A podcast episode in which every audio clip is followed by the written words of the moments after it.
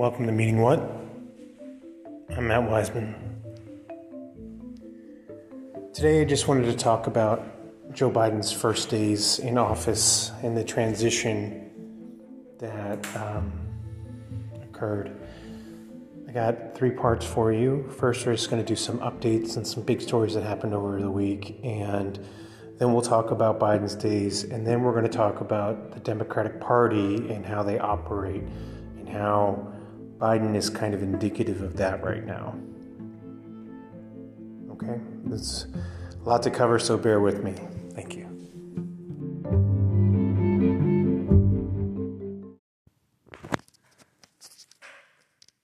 So, some updates, just to go through some uh, stories that came up all throughout the week. It's been a crazy week, as you can imagine, and it's not just the inauguration. So, um, let's talk a little bit uh, about the inauguration. So during the inauguration, um, of course, after the attack on the Capitol on the 6th of January, this is only two weeks later that we're having the inauguration. And it was for a week, that whole week, and, and indefinitely, really, the National Guardsmen are were there, like I think 40,000 people sleeping in the, the Hall of Congress.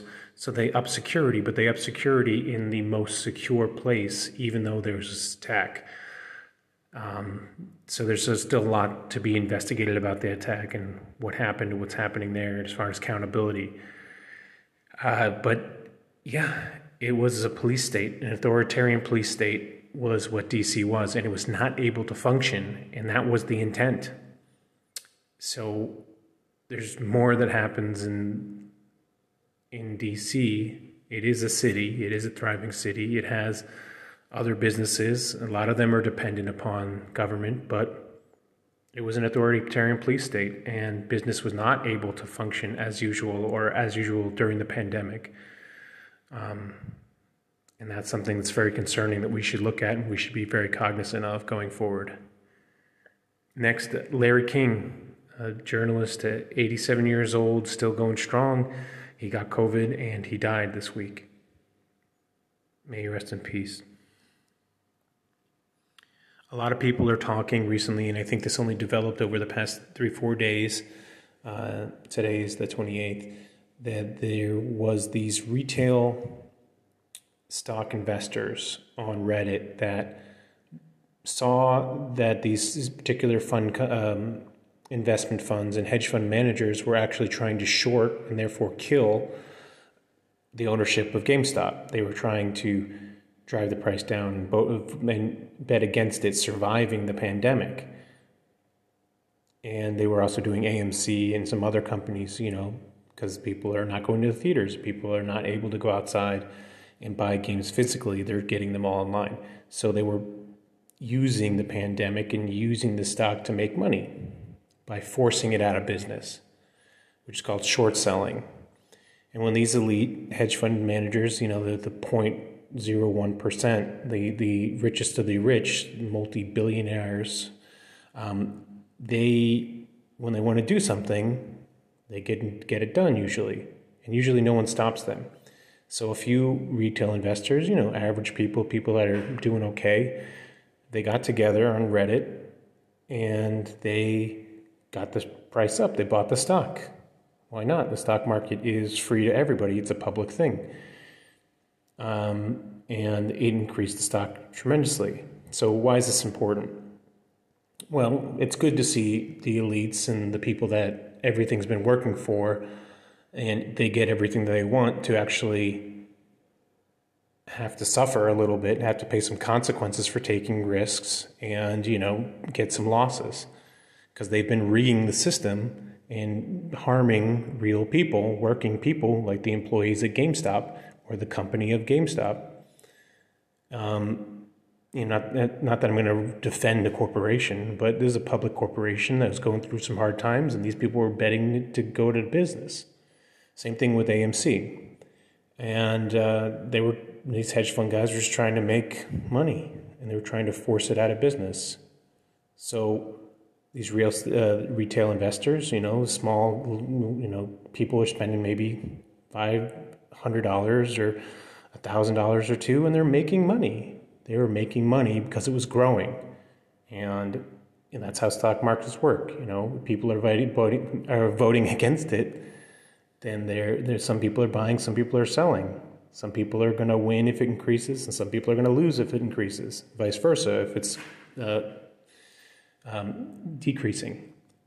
Now, what happened was that all of the people on the media side of things were saying, oh, maybe we need regulation. Maybe this isn't okay that the retail investor can control the stock market or have any influence on stock. We want to kill this, and that was the idea. We're going to kill this business. And, you know, the elites should get what they want. And they prayed it out like all of the financial um, media was basically against these retail people getting involved. So that basically happened very quickly, and they these these uh, little apps, the investor apps like Robinhood and a few others, were not allowing people to buy or sell. And in Robinhood's case, they were actually um, manipulating the market, which is what they were accusing these retail investors of doing on Reddit. So now they're calling for censorship and they're calling for regulation from the elites, from the people that have tried to decentralize and and uh, deregulate Wall Street, they lost money, so now they have to attack. So it really is this class struggle thing going on. Uh, it's very interesting, but Robinhood, the Robinhood investing app, basically made it so that if you, you know, 50% of their their uh, members had some stock in AMC and GameStop, and they made it so all of their members cannot buy anymore. All they can do is sell. So driving the stock down, driving the stock in the business out of business, giving the elites exactly what they want. And that's not, not fair. It's not right. That is stock manipulation. And they should be in jail for that. That kind of decision is not okay. All right. Um, the GOP. So it, it, was there was a question there after the riots, uh, after sorry the attack on Capitol Hill. Um, there was a question there what the GOP was going to do. A lot of people that were the donor class actually pulled out. So the suburbanites that are maybe have conservative views, they were, you know, propping up. You know, Sheldon Adelson and all these people, they were propping up the GOP for many, many years. And they were like, we're not going to donate to you. We're not going to get our money because this is not something we support. And they're doing it in the name of our president and they're doing it in the name of our party and is not what we're about. So it seemed like there was going to be a rift between the donor class and the traditional conservatives and these Trump loyalists. Um, they used to be considered like national populists, uh, but Trump has proven that he's a standard conservative. Uh, you know, not even a neocon because he's not a warmonger like George W. But he was, you know, in favor of coups all throughout South America. He was, you know, in favor of um, tax relief and huge tax cuts, and he was in favor of, you know, massive military spending. So, is he anything new? No, but he just wanted personal loyalty. And so there was this rift between the people, the Stop the Steal people, the Marjorie Taylor Greenes, and the Matt Gaetz, and all that, and the traditional Republicans um, that seemed to be controlling the party. Now, with the impeachment thing coming to a head, it seems that the GOP is doubling down and they are all going to be, if reluctant, Trump loyalists. Because something like 40 to 60% of the GOP base supports Donald Trump. And Donald Trump still wants to be involved in politics. So, unless they want to alienate themselves the, from the base, they seem to have made that choice. And that's a scary future because the prospect means that they going forward are going to not have any money and they will have a base that is aggressive and demanding and only really believes that Trump is the answer. And he, as this cult of personality, that can change things, not any kind of policy Literally, the RNC, when they had their nomination of Trump, they had no platform. They still have no platform. So there's that. Um, two more little stories. Uh, there was a push, a letter by 50 House Democrats on the Progressive Caucus, within the Progressive Caucus, was about half of the uh, people in the Progressive Caucus, a letter to Biden that says they want uh, monthly checks during the pandemic. This totally makes sense. Why wouldn't there be? I mean, that's what you get in Canada, that's what you get in France, that's what you're getting in a lot, a lot of countries, especially in countries that are wealthy, like the U.S. is. Um, just it's, it's a letter, and it was put out there, and it's it's definitely in line with what we should expect. But there's no threats there. There's no weight there. It's not saying we won't vote for nothing. They're saying this is what you should go with. and if you've been following the 2000 checks, uh, $2,000 checks from Georgia elections, um, you understand why that's funny. So it has no teeth and it's a signaling thing. It's just unfortunate. I wish that they would fight. And lastly, uh, the the Iran deal. So they are trying to reestablish the Iran nuclear deal that, that Obama had set forward. Um, and of course, under Trump, there was resistance to that. They pulled out of it, and they really backed Israel um, moving the the, the uh, embassy into Jerusalem, um, no, into Tel Aviv, uh, no, into Jerusalem from Tel Aviv. So it's this big city that's kind of secular, and now they're putting it to the uh, religious capital, um, signaling something very important. But also, uh, and that caused controversy with the Palestinians and other people. Um, then there was, of course, the war in Yemen, which is the Saudi-led war in Yemen. You know, the Yemenis people are literally being uh, killed and their their home around their homeland invaded, and the people that are defending Yemen are the Houthis, and the U.S. is now called the Houthis terrorists, uh, which allows us denies aid to anyone there. So any nonprofit that would give the Yemenis some help and support their government and maybe just give them some food or medicine, that's all denied now.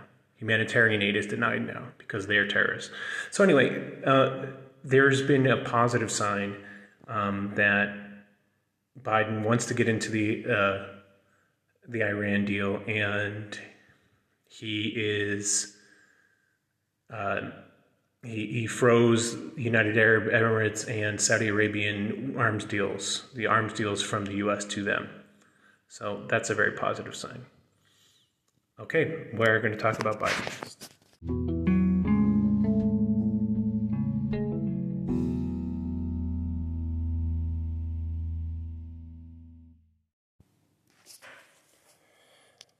Biden's first days. Okay, before I get into the meat and potatoes and, in my analysis of what he's doing and, and why he might be doing it, let me tell you about his executive orders. Uh, as I just mentioned, he froze the arms deals with Saudi Arabia and the UAE. He also did an executive order to get trans people, uh, allow trans people back in the military, and um, ending some private prisons from the Department of Justice, the DOJ. He is not ending any uh, ICE facilities, Department of Ju- uh, uh, private prisons. So they're still out there, and there's still these human rights violations. Um, even though there is a, a, bill that he's trying to lead with for immigration policies and a pathway to citizenship, which is a partisan thing and it's very controversial. You know, the whole re- resurrecting DACA thing. Um, he that the the ending private prisons, or at least in the DOJ, which is less than ten percent, is part of his racial equality, his racial equity kind of plan. So, or his executive orders, whatnot. Um, and so it, it, it's good that he's signaling this is important to him. I hope this isn't the end of those things, but it, it definitely is a, a, a good signal. Uh, he canceled the Keystone XL pipeline and threatened uh, fossil fuels uh, that they and believes that they should not have their subsidies. These are good things. So if he is actually serious about doing something about climate change, it's a good first step. Um, but he, he's still adamant that he's not going to ban fracking, that he believes in fracking. So that is bad. All right, um, the executive orders. In Biden's administration, in, Biden's, essentially, he had three promises, three things he was really going to focus on based on what we know from what he talked about, because there was no really official plan came out. There's nothing that really you're talking about. One was uh, accountability for people that um, that attacked the Capitol. You know, try and find accountability. Uh, we know the FBI is actively arresting these people. Um, I think there was 500 or so people that actually entered the Capitol, and those are the people they're looking at. There were six deaths in all, um, injuries and whatnot. And uh, of course, he is he's following. So there's accountability, and he seems to be taking a back seat. You know, maybe this is Biden afraid to use the bully pulpit, afraid to use the power of the executive branch, afraid to be a president, or maybe this is him just invoking his years of being a senator because he is deferring to the Senate. Well, if you know anything about politics, you know that the Senate is an undemocratic institution, but it also is been a the focal point of obstruction of government and the inability of the Senate to function for maybe the past 15 years has destroyed any agenda that has been desired at all. Whether that's his design or not, that is how it functions and has for a long time. So, first, accountability. The second um, was his vaccine rollout. You know, he wanted to do a million uh, in the first 100 days, um, you know, a million a day, so 100 million and they, he was questioned about this, and he's like, "Come on, man, you didn't even believe we could do this," and because they were almost already there before he even started doing anything. Um, and then now he has adjusted that to say, like, we're going to try and do more. Nothing really definitive, but vaccine rollout, okay. And then economic relief. So the economic relief, as far as we know, he wants to put it in a a bundle. And instead of doing the $2,000 checks and getting a win right off, he's going to bundle it and put it out later. Why is that important? Well, the economic relief, these $2,000 checks that became $1,400 checks that were supposed to be immediate in 2000, and now uh, it, the word is that they're going to come out February, maybe March, and they're going to be 14 and he's going to means test them. It's going to take a longer time to get to the American people. So, as far as having any actual immediate economic relief, it's just not true. It's not going to be immediate. And since he's mean testing it, people aren't going to get it, or it's going to be, you know, more of a select few that are going to get it. So, he's already he's signaling that he doesn't want to do it. So, we could be generous and say this is just bad strategy. Um,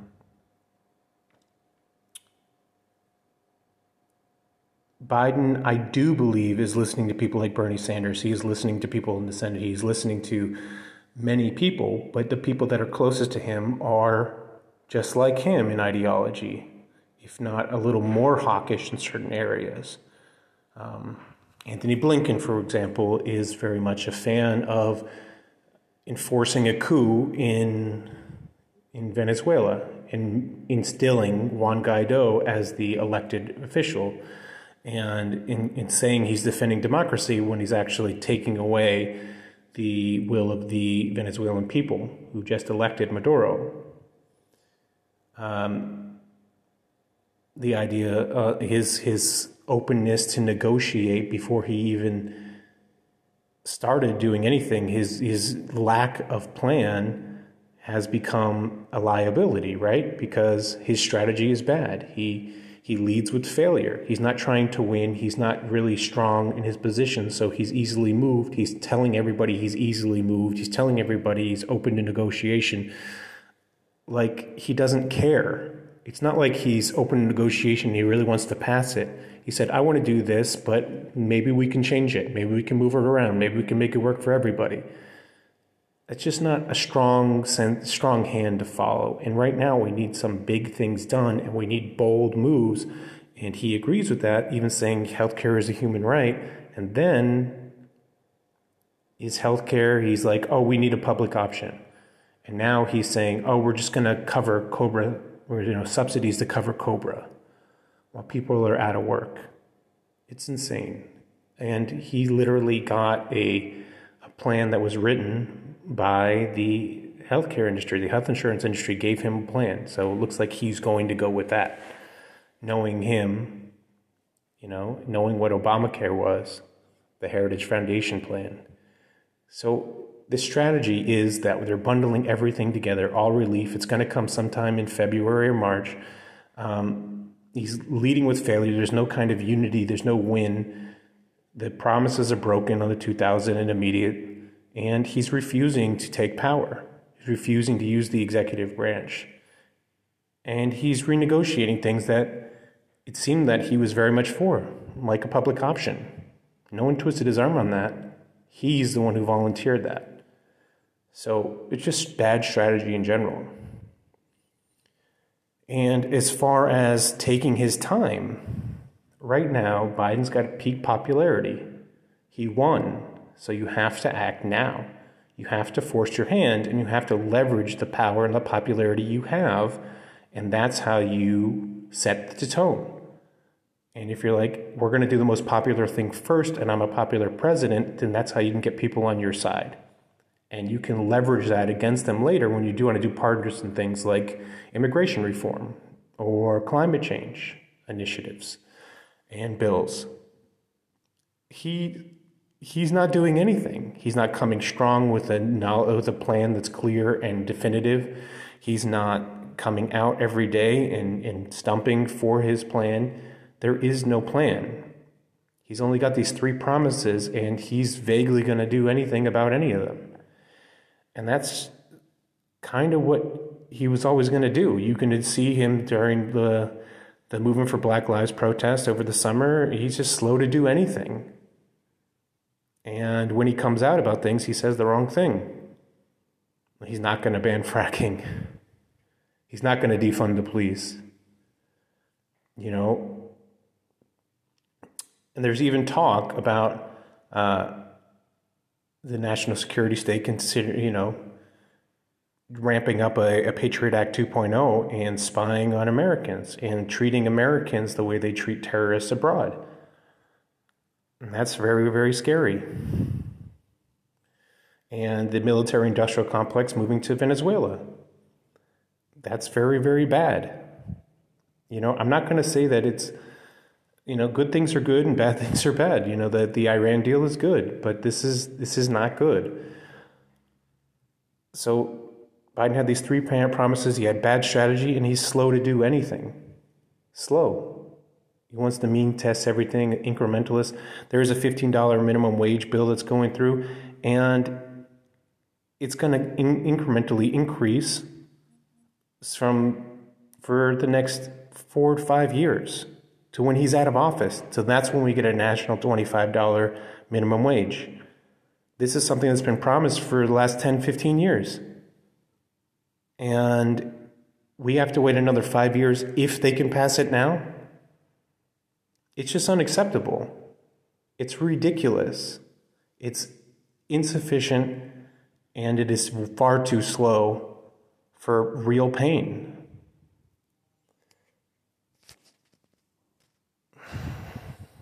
I don't know what to say.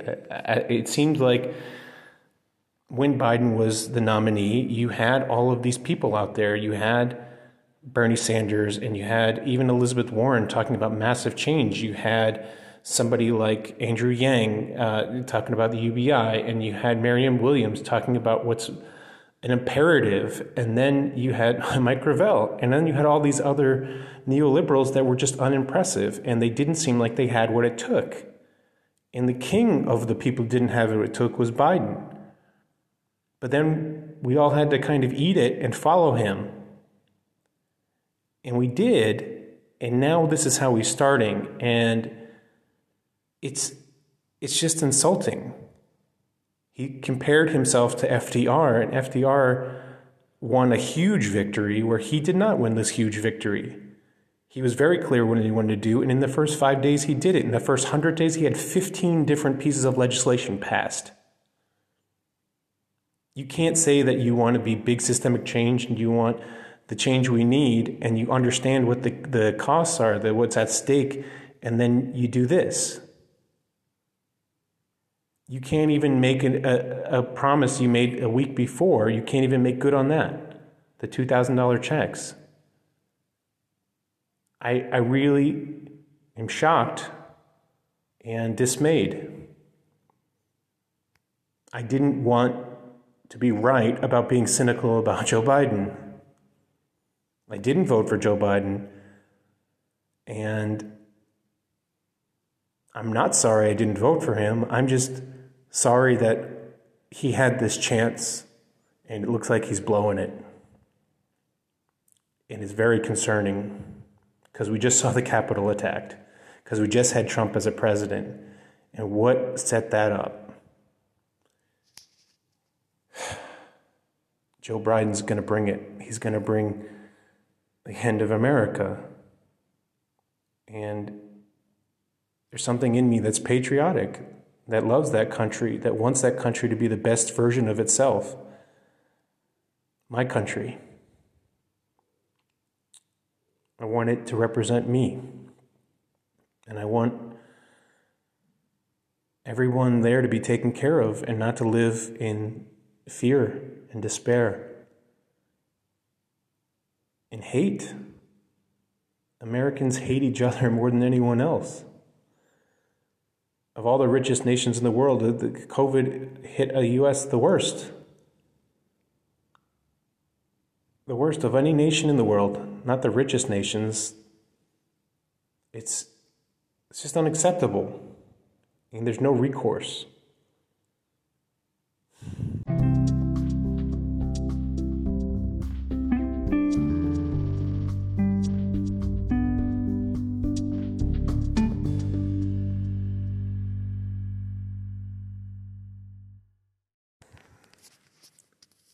The third part the Democrats, what are their goals? What are the goals of the Democratic Party of today?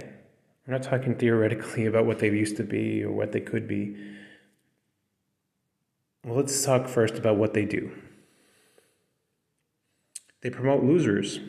If you lose an election, you know, like Kamala Harris, who uh, bowed out before uh, before the first primary. And she was one of the like 24 candidates, and she made a big deal about it. She even had a, a nice hit at Biden in one of the debates, and then she left the, the, the elections, you know, because maybe she was worried about her Senate seat, but maybe something else. Jamie Harrison, he lost his Senate election and when it, I even gave money to him, and now he is being promoted to the head of the DNC. They promote losers. If you lose an election but you make money for the party, then you're worth having around. Because moneymakers matter. Because our elections are all about money. But we know that's not true. If you were Bernie Sanders supporter, we know that he had more money than anybody. But they still promote losers. They actively avoid accountability or self reflection. And you could see this. You know, the idea that they want to take on gerrymandering, that they want to somehow unify uh, do something about voting um, or even change their own internal politics about what they do with third parties. They want to win elections. And if there is no public outrage, they are not going to do anything. And we'll see. We'll see if they take up, you know, as a HR one, if they do anything about ethics reform, if they do anything about um, insider trading amongst congressmen and senators, if they do anything about uh, corruption and taking money from your relations or from your post in in office. I I just highly doubt it. They don't reflect on what they did right or wrong. They run the same playbook every time and they avoid any kind of accountability. You could even see it after they lost a lot of House seats. You know, Abigail Spanberger, who just squeaked by, lost a lot of her centrist colleagues, and she blamed Black Lives Matter and she blamed the left. This is just a classic thing. She lost are nearly lost and people that you know have her ideology lost and the people that supported black lives matter people that supported more equity people that were more progressive they won their seats but yet the fault is the people that want the more progressive things and the leadership listens to them it's absolutely insane this lack of internal accountability. Inter- the inability to even you know have any self-reflection on what actually happened. People are just ideologically fixed. It's scary because it shows that they're unable they're unable to learn and they're incapable of receiving new information and adjusting you can't win like that there is a constant thing that's really crazy in and we saw this all throughout Obama and now we're going to see it in Biden. We already seen it. It's this self-negotiation. So they want to take a position and then instead of taking the strongest position and then being in fighting for it and then working backwards in negotiation and maybe finding a middle ground that maybe that was their goal all along they take the most moderate position that, and then they put that down. Great example is the $2,000 checks. Well, they said they wanted $2,000 checks. This is after everything was settled. And they were you were going to get them immediately. Now it's $1,400 checks and we're open to negotiation. What is that? Who does that? You're going to self negotiate and compromise when no one even has demands of you then you're going to play a game at self uh, partisanship, like you're going to act them and they're going to force you down. And then when they don't support you, you go it alone with the pre-compromised and then actually compromised proposal that you put on the floor. And you don't get the support even for that. And then you push that and you expect everybody that that's okay. Like if they're going to get what they want and they don't have to support it, they win twice. This is how the Democrats concede. They're not fighting, they're just giving up. And you know, virtue signaling. They, they, they, they will say Black Lives Matter, but then they're not going to do anything to increase black equity. They're going to say that the voting rights matter, but they're not actually going to, you know, pass the voting rights amendment that's been on the floor. Um, and sometimes the, the GOP is the obstructionist, and other times the Democrats love to play that the GOP's are, uh, uh, plan is the obstructionist. Now they don't really have the excuses. And some say that they're unprepared. How can a multi billion dollar industry that is supported by m- huge lobbies be unprepared for winning? Be unprepared. When you see somebody like Bernie Sanders, who is in the Senate and he is not in a position of leadership the way that Joe Biden is, or the Joe Biden administration is, and he has plans and he's had plans the entire time. During the, the debates, he had plans. He knows how to listen to people and to adjust to them. He knows how to utilize his own people. They just don't want his plans. They're trying to include everybody. They're trying to pre compromise because they don't stand for anything. You know, they just, and they lie.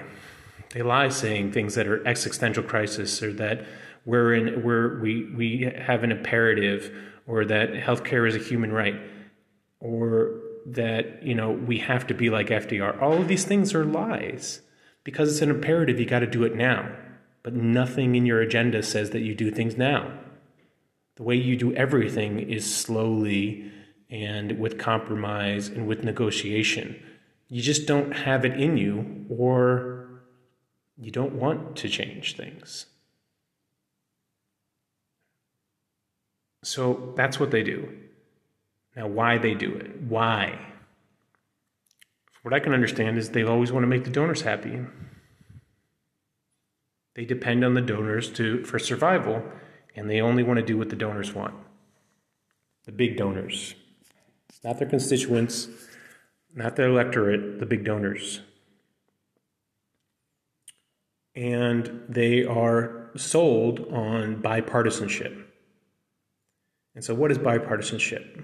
Well, just like Abigail Spanberger, we were talking about, they ignore or shame leftists and minorities and the marginalized. And then they're like, well, you have to stay with us because otherwise you be with them in the GOP and they're worse. You know, they say things, and you see this in the media all the time, and you see it with some representatives. They say Che Guevara, and they say Russia, and they say, you know, all this Cold War, war nonsense. And yeah, some people in the media have to face, face accountability. But the Cold War's been over for 30 some odd years.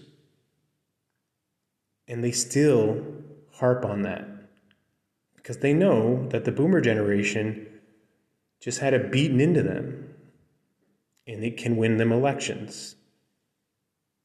The thing is that there's millennials and there's zoomers out there that are just not sold on this propaganda and they're not getting their media sources, their news uh, feeds from legacy media.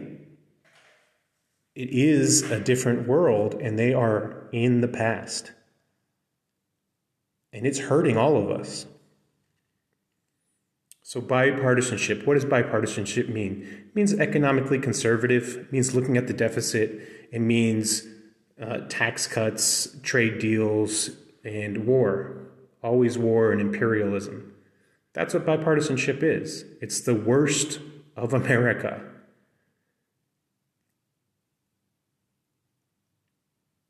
They, they want to appease the suburbanites and the liberals and these boomers, the people with money that donate to them that are or that consider you know themselves Democrats first and foremost there's a lot of people, you know, and this is similar to the GOP. A lot of people that are loyal to Trump before the GOP. And there's a lot of people that are my age, you know.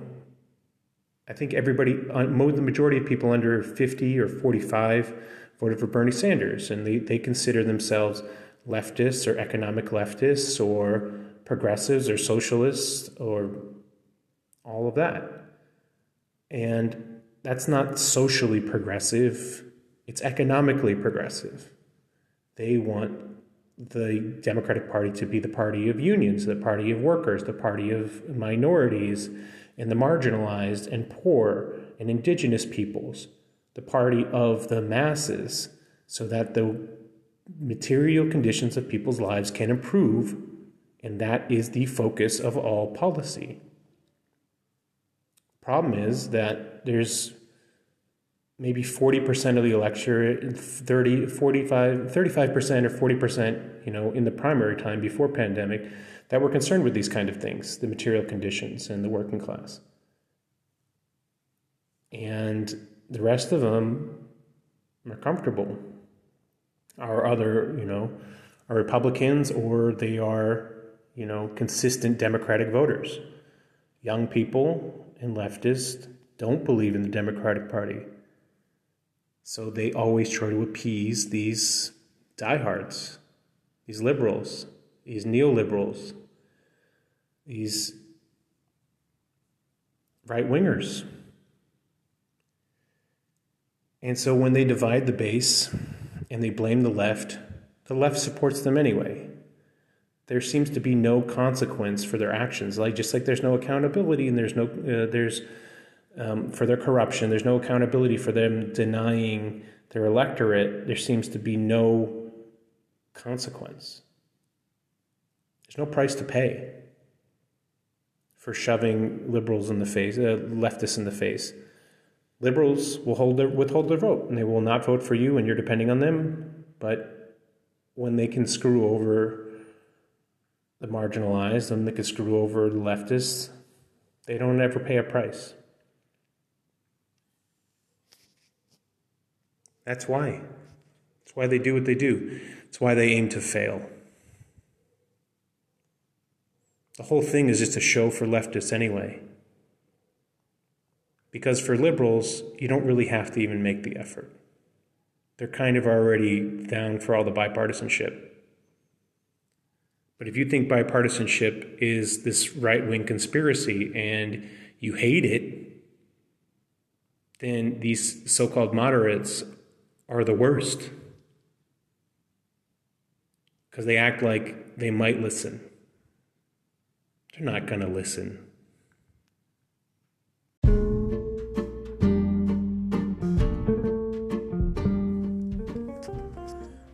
Just a little summary. Um, talked about some important things that happened over the week. We talked about Biden's missteps and what they could potentially mean. And we talked about the, the goal of the Democratic Party I wanted to kind of reiterate what the stakes are here. Pandemic is, is likely to kill, it's already killed over 400,000 Americans, and the U.S. has had the worst response of any nation. Uh, essentially relying on state governments in our dual sovereignty system, which is something we should look at. Maybe the system needs to be changed from that that there should be federal sovereignty and that we can have local governments in conjunction of that, but states have mishandled their governance, custody, responsibilities. And we could see that with elections and with uh, education. So it might be something that we really need to renegotiate. I don't think it'll happen, but. Inequality is worse than the Gilded Age right now. It's out of control. The, the answer for that is nothing. No one's done anything. There, the CARES Act has accelerated inequality in a way that was unimaginable. Before that, the recovery after um, the subprime mortgage crisis in 2007 2008 that recovery also was hugely disproportionate. And so we have the bifurcation of america. Like it is not a nation that is for the people or by the people. It is for one class that's very distinctly apart from the other classes which are also becoming more and more alike.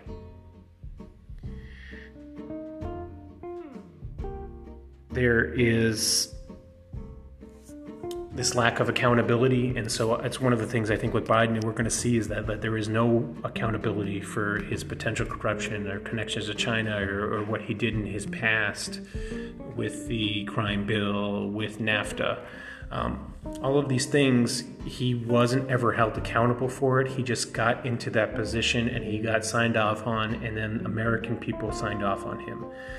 And it's really insulting that that was the only option we had. But really, what he did before, what he was part of before, was really what brought us Trump. And it looks like we're going to repeat that mistake. Noam Chomsky said recently that um, he sees America really facing fascism if we don't have change. Now, personally, I think that that's we we have maybe a, a 10, 15 year window. 10 is actually being generous. So, a 10 year window before fascism comes to the US. We saw it already peeking its head through with the attack. We saw it with Donald Trump and the way he was this three year old that tested everything. And he found the weaknesses. And he told lies, but some of those lies actually had truth in them. American democracy is not as strong as it could be. And the answer to that is somehow censorship and a police state and potentially a Patriot Act 2.0 we saw the movement for Black Lives have the largest pro sustained protest in the history of the US, and there's no change in the federal government. There's no response. There's no price that they have to pay for doing nothing. So it's a scary time. Climate change, of course, is a crisis, and if we don't change things very soon, I think it's a 20 25 year window. It's we're already seeing change. It's already irreversible change is happening. But dramatic change needs to really be curbed. And Biden has some movement on this, but these are the pressures that are hurting us. These are the things that we're all considering. These are the stakes we need systemic change. We need many things that are very basic about our system to change. It's not just about who's driving the car, we need to actually change parts of the car itself. And that was very clear in the primary, and now no one's saying a thing. That's very distressing. I imagine a world where we start to move in this direction with or without leadership. And I'm not talking about a revolution, I'm talking about mass movement, I'm talking about organization, I'm talking about political parties and unionization, I'm talking about co ops. I'm talking about bringing hope back to America and having a base of economic and voter support so that we can take over smaller areas and maybe even states, and then eventually have our platform matter. It's very encouraging that you had somebody like Bernie Sanders bring this to us. It's very discouraging that we're likely to go into another war because Joe Biden was elected. So let's push, but let's not be naive and think that Joe Biden is going to be FDR or Lincoln or even LBJ. The amount of change we're going to get out of him is just not going to be anywhere proportional to what's needed. And hopefully, as we saw with the GOP, we will see with the the Democrats and both parties will lose their grasp their grasp on the American electorate and we can get more people engaged in the system. We can get more people actually expressing themselves through their electoral process and through ranked choice voting and through more rigorous debates with different parties that actually can represent people. I would love a leftist party because I think leftists would really understand the stakes